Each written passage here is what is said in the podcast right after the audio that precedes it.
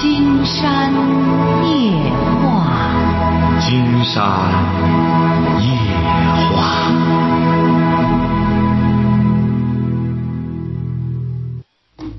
晚上好，听众朋友，我是您的朋友金山。喂，您好，这位朋友。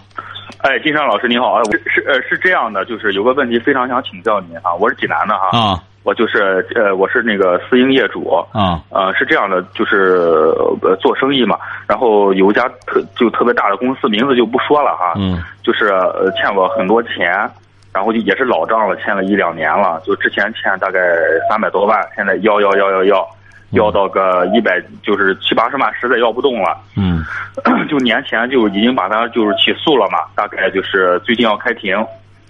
现在的问题是这样的，就开庭的结果肯定是我们这方胜诉，嗯他们那个公司肯定败诉。但是是这样的，就是说败诉不代表他还钱。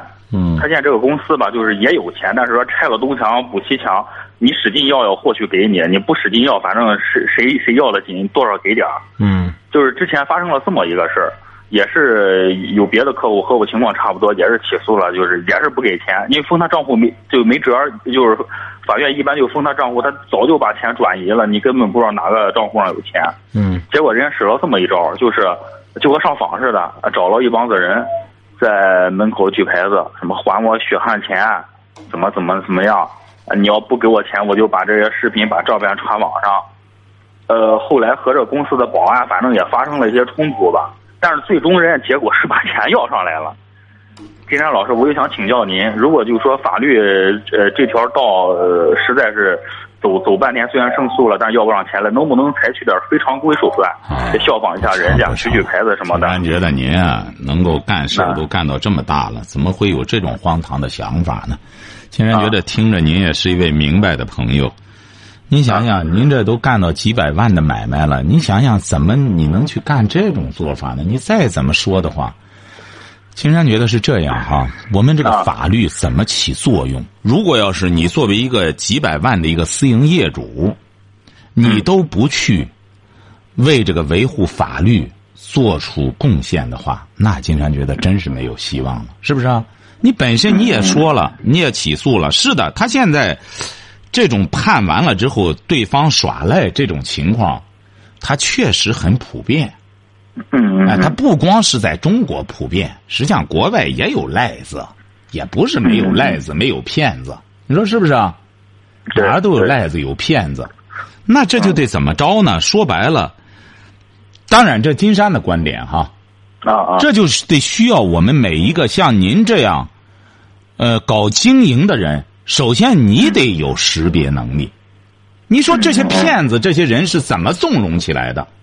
你不就是一个纵容的人吗？你给他这么多钱，是不是啊？嗯嗯。是不是啊他？是这样，就是啊金山老师之前这个公司啊，就是也是个上市公司哈，就是生意特别好，就因为他做的这个就行业不行，不是就是高耗能高污染的。您看这位朋友啊，不是这位朋友，您看金山觉得，你看我们这你这话题很有意思哈。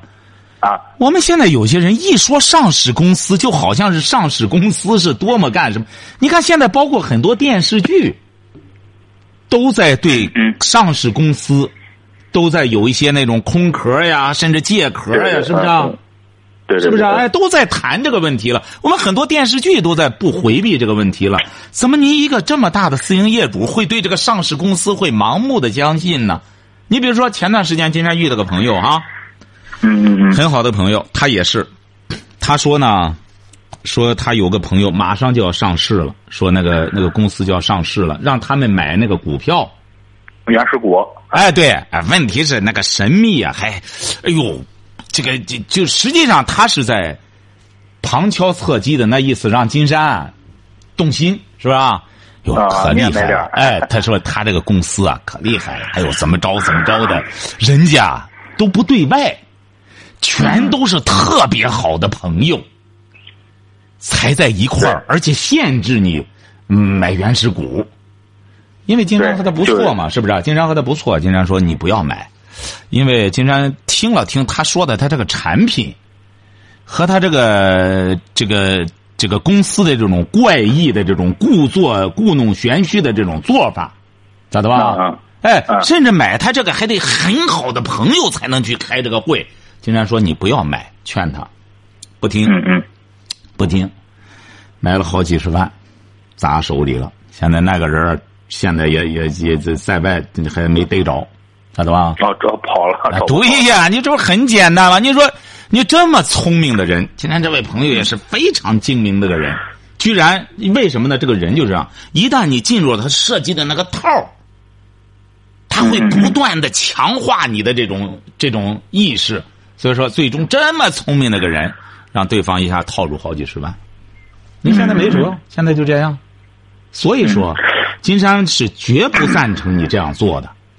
嗯，哎，你金老师，可是现在就说，嗯，也逼急了眼了吧？要了一两年了，实在没辙了。那你刚才不是说了吗？真正的最好的办法就是使劲要，使劲要，使劲要。说白了，比你使劲挣钱要容易多了，挣钱要比你要要容易多了。你好赖的说白了，你是要钱的。啊，对对对，哎，最重要的，金山也正好想给你们这些朋友说说。你想想，这个人，他骗了这么多人，是不是啊？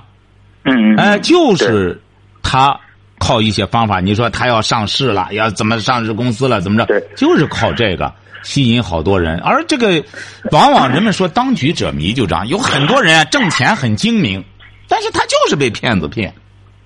为什么呢金？山老师，嗯，呃，是这样，就现在有些公司啊是这样的，就是嗯叫现在呃新流行了一个词啊，叫僵尸企业，嗯就是说就是大概就像我我就是我我供货这个类似。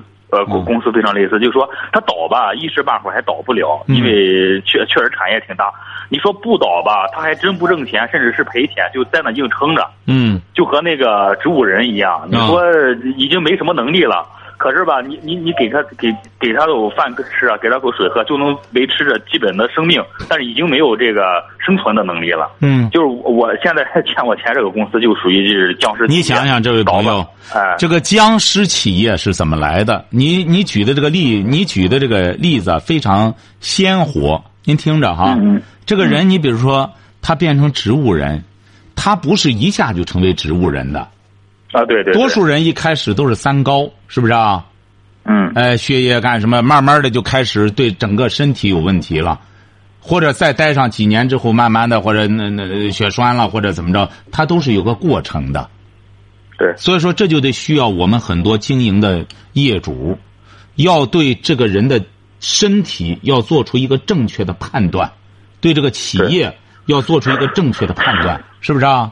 对对对。哎，不能光凭他说，哎，我可壮了，你就就好像很多，人都当时也是反应比较慢，说要货就给送，呃，等要钱了，发现压的钱很多了，要不上来了。也对呀、你看金山有个，朋友，你看金山有个朋友也举过这个例子，他经营多少年了，那真是在济南市商海当中算是很成功的。你说他居然能栽到一个什么事儿呢？就是他有一个很小的客户商，就是在广州的，给他供应这个电器。他过去是在顺景街上卖家电嘛。哎，说广州那小伙子很好，只要一要，立马就给他发过来，两三万的货，呃，不过夜就很快就给他弄得很好。两个人在一块交往多少年？你知道？十多年了。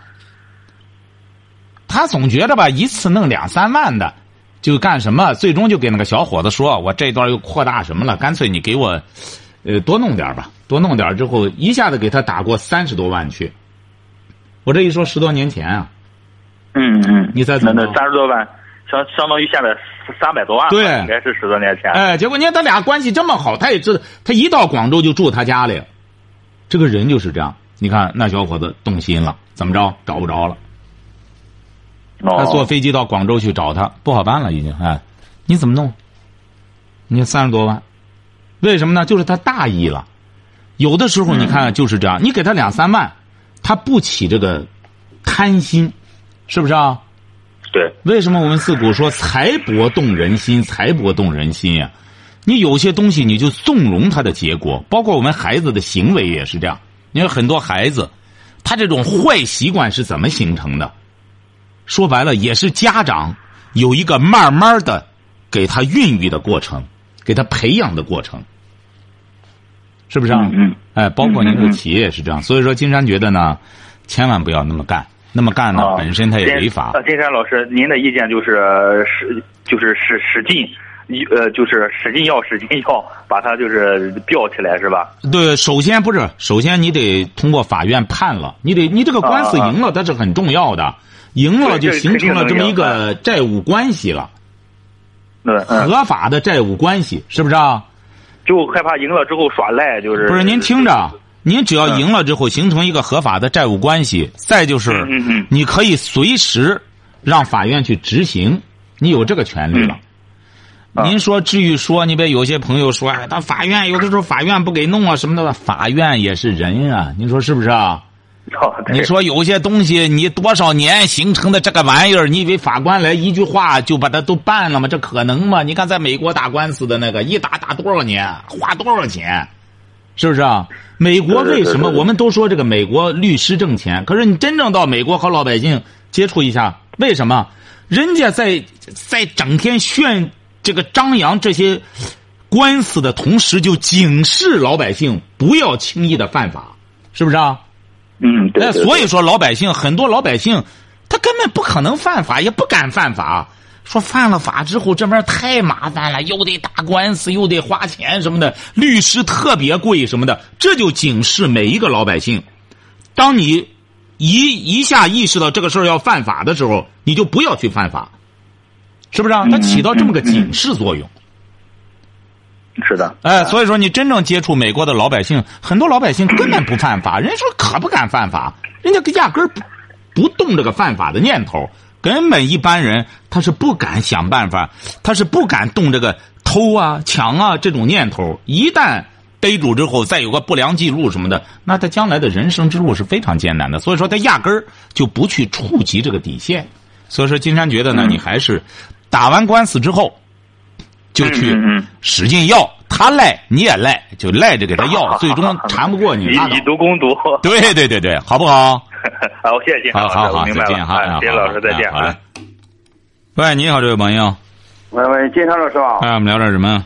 我聊点我闺女啊，她不是上高中了，啊上高二啊，嗯上高二她学习吧一般情况，那不是多好。嗯嗯，老师这个在学校里啊，推荐了一种那个特长啊，特长是画画搞设计吧。嗯，哎，你说能不能那个现在上高中画画怎么不能啊？啊？怎么不能啊？啊，学习不好，只能弄这个了。他学习成绩上不去，那学校里只能让他走所谓的艺体生这个路了。嗯嗯实际上啊，有的时候啊，也是我们现在吧，你比如说所谓的人家这个艺体呀、在国外呢，人家就是学生的一个综合素质的一个组成部分。现在在我们这边呢，把它和综合素质反而是一般学习不好的，让他弄这个 去。你说学习好的反而不弄这个，你现在也是很搞笑的。我们这个教育这个蛋糕分的特别搞笑。按道理讲，你说一体。你在国外，这个学生在数理化学好了，同时也得涉猎艺术。艺术本身对人的这种思维的这种智能的开发是有着很积极的意义的。但是你看，我们现在要么集中就是奔那个分儿。这孩子说白，您这孩子就属于学校里对他学习已经没有信心了，就让他赶快走这个一体生。好赖的呢，学点，因为画画呢，他就有个基本功，学学素描啊，学学这个。这个速写啊，然后到这个高考的时候呢，这个专业分过去之后，然后上这个学呢，他要的高考那个分数啊不高，哦哦这样呢，学校里也觉得呢，你看我们这个也考上了，也也是这个录取率也挺高，这个学校他就能办得下去，要不然的话，这个学校他就是有可能就是亮红灯。所以说，现在学校里也急得下把抓，你那哪里抓一把是一把，就是能过一关是一关。所以说，都搞成这么一种特别临时性的、功利性的这么一种行为，他越促越越功利。就是这个孩子，就是让他弄吧，就让他好赖的学点画画，这基础知识，然后能上个学，将来再，嗯，他再他学习的，我怕他这个学习啊，在学校里啊，他光这个画画搞设计了，他这个学习怕再落下来了。哎，谈不上了。人家学校里有统一安排的，对他们这伙呢，学点这个，然后高考那个分啊就要的低了，晓得吧？有些学校呢，这种一体生呢，三百来分就可以。但是你对高考生来说，你上不了五百分，你没学上，晓得吧？本科呀，那你要知道这个学生，他要上个十分的话，你知道得差多少万人呀？晓得吧？哦所以说他对他就要求很低了。你三百来分七门课的话，差不多凑了凑了就差不多了。所以说，让您的孩子啊，首先让您闺女啊得意识到，他学习不好，他得加把劲儿，还得好好的学文化课，同时呢，再弄个画画，再掺和掺和，将来目的是有个学上。嗯，对啊，您是农村还是城市啊？我我在农村啊，你几个孩子啊？我两个孩子啊，你闺女喜欢什么？啊平常没什么喜欢的。行啊，你就让孩子这样跟着学校里先这样弄吧。嗯，行啊，这个啊，不是行不行的，他只能行了。刚才这不是今天告诉你了吗？你也不懂这个事儿，就是他现在学校里啊，高考没戏的。呃，不是那个，如果要是文化课这一块儿没戏的，他就让他考这个艺体，哦，走这个路，这样呢，间接的也想办法也弄个学上。但是这个啊学费贵，晓得吧？您这孩子今天想问问的目的就是，如果您这闺女确实不是学习的料儿的话，她要有点什么特长，她要喜欢你，比如说裁缝啊、裁剪衣服什么的，要是弄这个的话，你不如让她上个职业中专或者学个特长，要不然的话，你让她真上个大学，弄个大专，学上三四年。说白了，花不少钱，下来之后也成不了画家，因为要成画家更难，晓得吧？哦，说白了，不比数理化简单，更难。那玩意儿还得需要天赋。你真正这有这种艺术艺术细胞，就是人们说的，你才能玩这个玩意儿，晓得吧？哦，他您得画画，这是画画，这是临时原先他的，以前他没有画过，这是老师找那这不说老师就给他讲这个画画基础啊，学个素描啊，讲的这给他教教点方法，然后就会了之后就应付那个高考那个那个那个专业考试。但是你刚才已经给你讲了哈，您这个孩子如果要是他压根儿也不喜欢不干什么的话，你要把他搓到学校里去，你这三年可得花不少钱，晓得吧？他也学不着什么东西，晓得吧？哦，哎，好嘞。他现在他倒是愿意去上去，我看要让你呀、去上这个学，不用拿分儿的话，你也愿意上去，在学校里可舒坦了，晓得吧？哦，不干活，不干什么，同学吃饭了到餐厅里去，说白了，谁不怀念在学校那个？只要不考试的话，那没有在学校里更舒服的了，晓得吧？所以说，您说这个孩子，他没有不愿上学的，他就是不愿考试，晓得吧？哦，哎，好嘞，再见哈。哦，好好，麻烦你，好好见老师。哎呀，你说这个孩子就是这样，你不好好培养，你等到孩子大了，你就作辣了。喂，你好，这位朋友，金山老师你好，哎，我们聊点什么？金山老师啊，我有一个上初三的孩子，小男孩，十五周岁，嗯呃，他那学习成绩呢，别说是特别的差，他那高中呢是根本考不上。我想现在咨询一下，如果考不上高中，我想叫他学汽修，还要学历吗？我寻思问一下。不是汽修，他初中了，他只要上完初中就行了。哦，初中就可以了。啊，他初中就是现在我们义务教育必须得达到的一个学历。他那个只要有那个初中毕业证的话，学个汽修什么的都没问题。但他也得好好学学。你要是初中这一块儿你一点儿这个物理原理一点儿也不懂的话，你学这个汽修也非常困难，晓得啊，吧他？那个他那个物理呢七十多分儿化学也可以，就是英语和数学差。啊，也行啊，就是这孩子呢，就是只要他初中能毕了业，再学汽修的话，呃，应该没问题。只要孩子这个什么的，说白了，你这个英语要让孩子上去也挺难。现在在我们这个语言环境里，是不是啊？啊，你让。孩子鼓捣这个东西，毕业说白了，这东西也用不着。哎，咱整个也见不着个外国人儿。哎，也别他要愿意学汽修的话，金山觉得也不妨。就让他学点技能，学技能也挺好，不一定非得大家就得去奔那个高考，那这好赖的拿个毕业证，拿那毕业证有什么意义啊？是不是啊？啊，对。哎，所以说，有那个初中毕业证，学汽修上一个职业中专，什么都没问题的，好不好？啊，金山老师啊，你说我们这里有一个职业中专，我一个姐夫，我亲姐夫在职业中专招生办，今年过年吃饭的时候，我也商量了一下这个事儿，我姐夫说呢。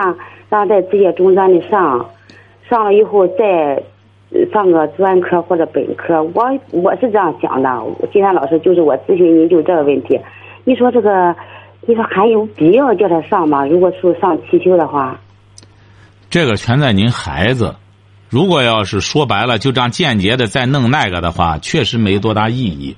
啊，现在这个文凭呢，说白了，这个文凭啊。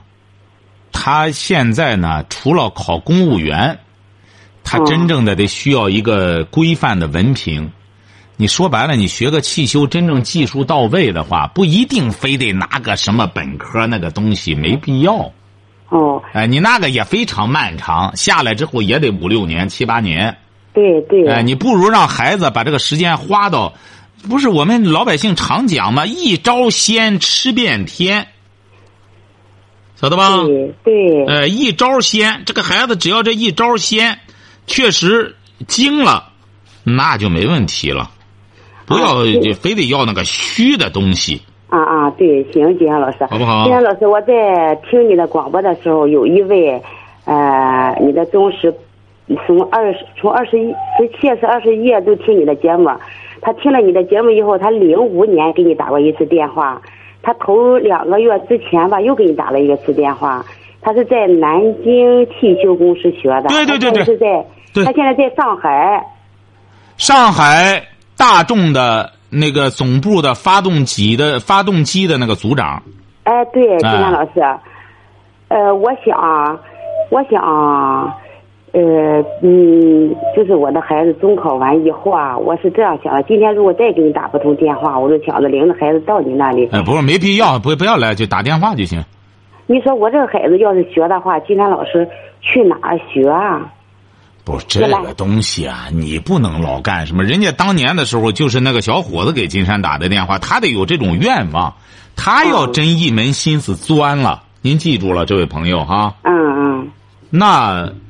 你动三万倍的脑子，不如他动一百倍的脑子。他真正想去钻，你给他弄这个的话费劲了。人家那个孩子，他当时啊也是有人让他上大专，他那个分啊可以上个专科。嗯。后来他喜欢修汽车，他喜欢汽车，那么他就上了南京这么一个一个职业中专。你这个东西啊，你得孩子要真喜欢之后，他可以在网上分析这些学校，哪个学校哎确实教的好，学费还适中。金山讲过，这个学校学费贵不一定是好学校。嗯。那所以说你在我们国家选择学校，一定要记住了，要看看这个学校怎么回事儿，他这个这个学校。这个教育的理念是什么东西？你得在这上面分析，然后主要以孩子为主，让他开始去关注这个问题。你不要事无巨细的都给他越俎代庖，好不好？不是，金金山老师，现在呢，我没给他提这个问题的意思，就是说怕他中考的时候呢，他有想法了。再一个是，我我感觉他这个电路图他能钻，他会不会？不是，您这个都不要管，你中考完了再说。中考完了，看看孩子最终考个什么情况。你这个东西也很难说，你中考也可能真正考上高中了呢。孩子考上高中，不妨也让他读读啊，就晓得吧？行。哎，先读了之后，你现在不要不要往下撤进，再让孩子努力一把。他努力一把，就可以多学点东西。这不说化学七十多分，物理也八十多分，也再怎么说的话，你就再给他施压，就是给他讲讲，在英语再努力一把，多背点单词，多干什么的话，学一点是点。这个东西就是这样。能装进点去一点就是一点，好不好？嗯，好的，金山老师。好，再见。好嘞，谢谢你，金山老师。哎呀，喂，你好，这位朋友。哎。你好。你好。哎，我们聊点什么？那个，我想聊聊孩子的情况。您是哪儿的？我是呃河南范县的。啊，河南的哈。您孩子是多大了？我孩子今年是周岁十四了，小女孩儿。啊，我对象听你的《金山夜话》已经听了都接近二十年了吧？哦，好，您这就哦，孩子多大？女儿多大？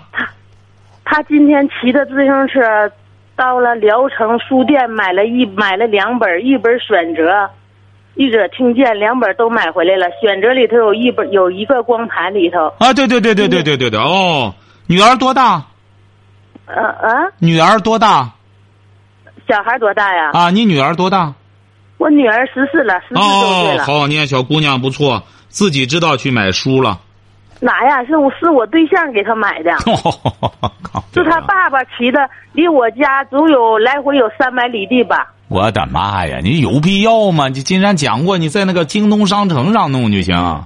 不过已经买了也不错，对对。他自己亲自下去买的。今儿个头午吃完饭了，他到了朝到了聊那个聊城大书店里头去买的，在聊城一个楼上有个大书店里头。所以说，有些朋友啊，今天听了这个情况之后啊，也觉得心急如焚。所以说，告诉朋友们，要实在要是干什么的时候，就在那个京东商城上就可以，他那个给你送到家里去。行啊，不是您现在是什么情况吗？这位朋友，您说吧。我想说一声，我的孩子原来现在是念了初二了，啊，初一的学习成绩也挺好的。嗯。就是这回考试啊，放假去之前，老师打回来电话了，他的学习成绩特别特别的不好。嗯有有什么就他的方法让他学习，特别的数学是特别不好的。嗯呃，数学呃数学才得了，哎呀，怎么说呢？是最不好最不好的了分数了。没关系，您记住了哈。嗯，您这不现在有金山这本选择了吗？你打开一百四十页哈。打开一百四十页。对，选择哈。啊啊您看，您这个孩子，你现在不要着急，他毕竟还小哈，嗯十四岁。第一点，这个一百四十岁就关于好习惯，选择好习惯哈。你让孩子要读哈，你这个这么远买来了，别不看哈，一定要是。您和您爱人要一点点的读，读的过程中有什么问题，你可以给金山打电话，咱们再共同探讨，好不好？好好好。哎，这一部分啊，你先记住一百四十页这一部分啊，你过后再看啊啊，你过后看哈。嗯经常告诉你怎么管这个闺女哈。第一点，您这个闺女，她现在，她指定是主要精力没在学习上，晓得吧？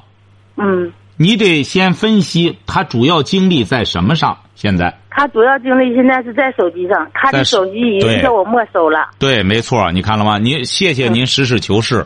您这个闺女啊，只要这个孩子现在有手机，你知道我们现在这个手机啊都是智能手机，智能手机就是它都能够上网。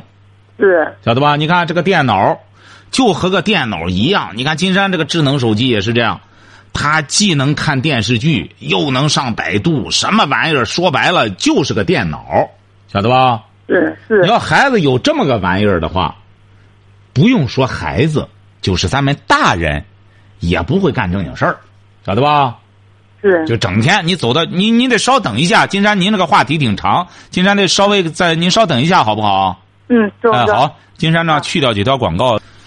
这位女士啊，哎，哎，您是就这一个孩子吧？我俩呀，我还有一个小儿子呢，比他小了一岁呀。啊，就是还有一个儿子哈。您这您您不是个女儿吗？您不是个女手机，啊，您不是个女儿吗？就是手机已经给他没收了吧？没收了，家里有电脑吗？没有电脑。记住是，先让他没收了哈。您这样，你打开选择的第一百四十四页，一百四十四页，你看上面有什么？就是第三，关于孩子的学习的习惯。你看一百四十四页，你看看啊你，打开一百四十四页，你看上面金山举的这个例子，非常对你的女儿也会非常有启发意义的。你看上面金山举的这个例子啊，啊啊，金山举的这个例子就是山东省实验中学高三的一个女生，当然这是几年前的一个学生了哈。啊中，这个小姑娘，她没有多么好的学习条件，她父母呢也没有能力让他上辅导班，也没有买过辅导书，他没有安静的学习环境，因为他家在外地知道吧？是的。哎，他考上山东实验中学，因为实验中学是山东很好的一所中学哈。就是说，他只能寄宿在他大伯家。他这个大伯是住在学校对面的一一处那种两室一厅的那种旧房子，那个听啊，基本上是没有听的，晓得吧？晓得。而且他大伯家已有已已已婚，而且生了孩子，堂哥堂姐经常回来，这样的学习条件，这样的学习环境，他却一直稳居年级第一。即便是因为参加竞赛一个月没有上课，他参加寒假期末考试，还是因为实验中学分东西两个校哈，还是东西两个学校的第一名，晓得吧？晓得。为什么呢？这个孩子的学习习惯就值得我们很多家长去关注。那么他自己概括出来的学习习惯，金山又。借鉴了其他学生的一些习惯，你看上面、下面就是坐得住、认真这些习惯。您的女儿就按照这个来的话，她就会慢慢的学习成绩上去是没问题的，晓得吧？这个女孩是怎么着呢？现在她是在北大，好像是是什么保送生，但人家还是参加了高考，高考的成绩。依然是可以上北大，晓得吧？嗯，你看也是个女孩为什么会这样？他就是有好的学习习惯。您说我们现在有些孩子，像您说的，您的女儿，咱就甭说习惯了，她还玩游戏、拿手机，这个的话，这些劣习要不改的话，您这孩子和学习无缘，晓得吧？嗯，哎，您就按照这个来就行。下面。就开始，首先要学习要坐得住。您这孩子要想学习好的话，首先他得开始什么了？好好的完成学校的作业，晓得吧？嗯。好好的预习的，你听着。数学。完成作业的同时要预习第二天的功课。嗯。数学他成绩不好，他关键是他不去学的话，这个孩子的学习成绩就是这样。他不学的话，你比如他甚至稍加一放松的话。在这个班级排名很有可能就会成为四十多名，甚至压轴，晓得吧？嗯。他要一旦真正瞪起眼来努力的话，你比如说，同样金山上学期又考，这里边也举例子了哈。有个同学也是这样，咱就不用干了。就上次金山举的那个例子，也是和你这个孩子一样，她也是个女儿，上初二。学习成绩不好。上次金山去章丘签名售书的时候，他就说他的女儿，自打按照选择这个做法之后，让他女儿瞪起眼来开始监督、开始学之后，他女儿自身主观上要改变，然后学习成绩在班里考到第五名，晓得吧？嗯。你不要认为他这个学习成绩啊，三十名到前十名是多么遥远，不是这样，晓得吧？嗯。所以说。您像人家这个小姑娘也是这样，这个环境很重要。这个孩子学习，你说他这个这个女孩学习这么好，考上北大，人家他一个表弟，现在在学校里依然是班级第一名，晓得吧？嗯。为什么？人家表姊妹俩两个人就飙到一块儿就比成绩，孩子和孩为什么说这个人近朱者赤，近墨者黑，就是这样。孩子，你要想让孩子好，他本身结交了一些不爱学习的孩子，这孩子不可能学习，晓得吧？第一点，所以说让你的孩子断绝网络；第二点，就是你要看看他结交了一些什么样的同学，晓得吧？嗯嗯。你结交一些同学，本身就不学习，整天除了处对象什么的，他怎么能学好呢？所以说要断绝这些不良的这个朋友。晓得吧？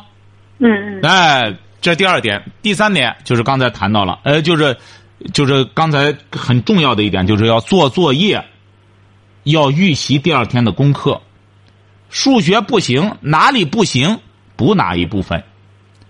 还是那句话，金山建议你不要让他上补习班有钱不行的话，给数学老师给人家送俩钱儿，告诉老师。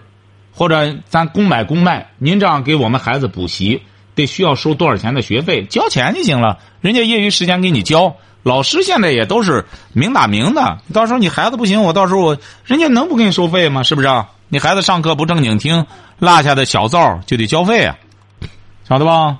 嗯，好。哎，还有什么问题？金山老师，我还有一个问题想问问你。说。我是跟我是跟我丈夫俩，俺俩是后到一起的，但他有一个女儿啊，今年已经二十八岁了，他想总想要见见他女儿，但他的妈妈不让他见，能有什么办法吗？闺女都二十八了。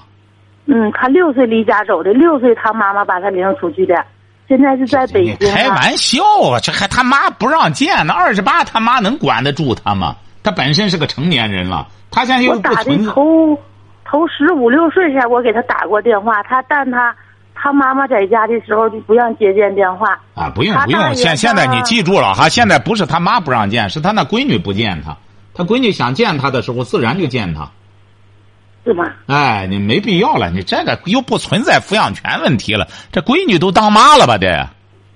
嗯，今天可能是吧，我这究竟是结没结婚，我不知道。哎，这个让你对象不用在这上面纠结了，让你对象没必要在这上面纠结了。您放心吧，他这闺女早晚得来找他。结婚的时候花钱了，你放心吧，他妈就得挑唆着他来找他要钱，晓得吧？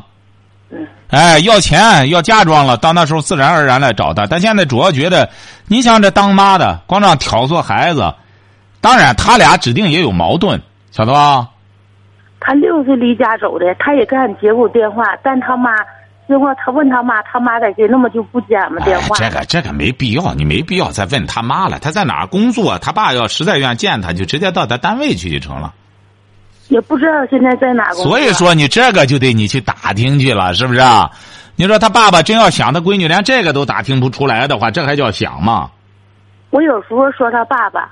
咱也别想他的过去了，现在咱把咱这一儿一女教育好就行了。你俩有孩子？啊俺俩，这我现我是他是把他家孩子带走了，后到他家，俺俩是后到一起的，但又生了一儿一女。就是啊，您他还不好好的教这孩子，还有功夫再去扯那个，所以说为什么这样？您看，您这是很典型的一点哈。你家你你老公在跟前吗？没有。你看。为什么你还你老公会这样？就是因为他眼前有麻烦了，孩子也不好好学习，晓得吧？他就开始转嫁危机，就说老想那个孩子，想那么，你眼巴前先把这孩子管好了，晓得吧？是。这孩子管好了，他就有成就感了，有幸福感了，他自然而然的不整天拿那个大闺女说事儿了。他现在就是眼巴前又制造了一堆麻烦。所以说，就拿大闺女想大闺女说事儿，不要这样了。你眼巴前儿，主要你俩的任务，这孩子先调教好再说，晓得吧？嗯嗯。哎，不要拿那个说事儿了哈。谢谢金山老师。哎，等你老公在在在在家的时候打电话，经常跟你老公说说这事儿。好好好。晓得吧？说。哎，好嘞，再见。好。嗯，好，今天晚上金山就和朋友们聊到这儿，感谢听众朋友的陪伴，祝您阖家欢乐，万事如意。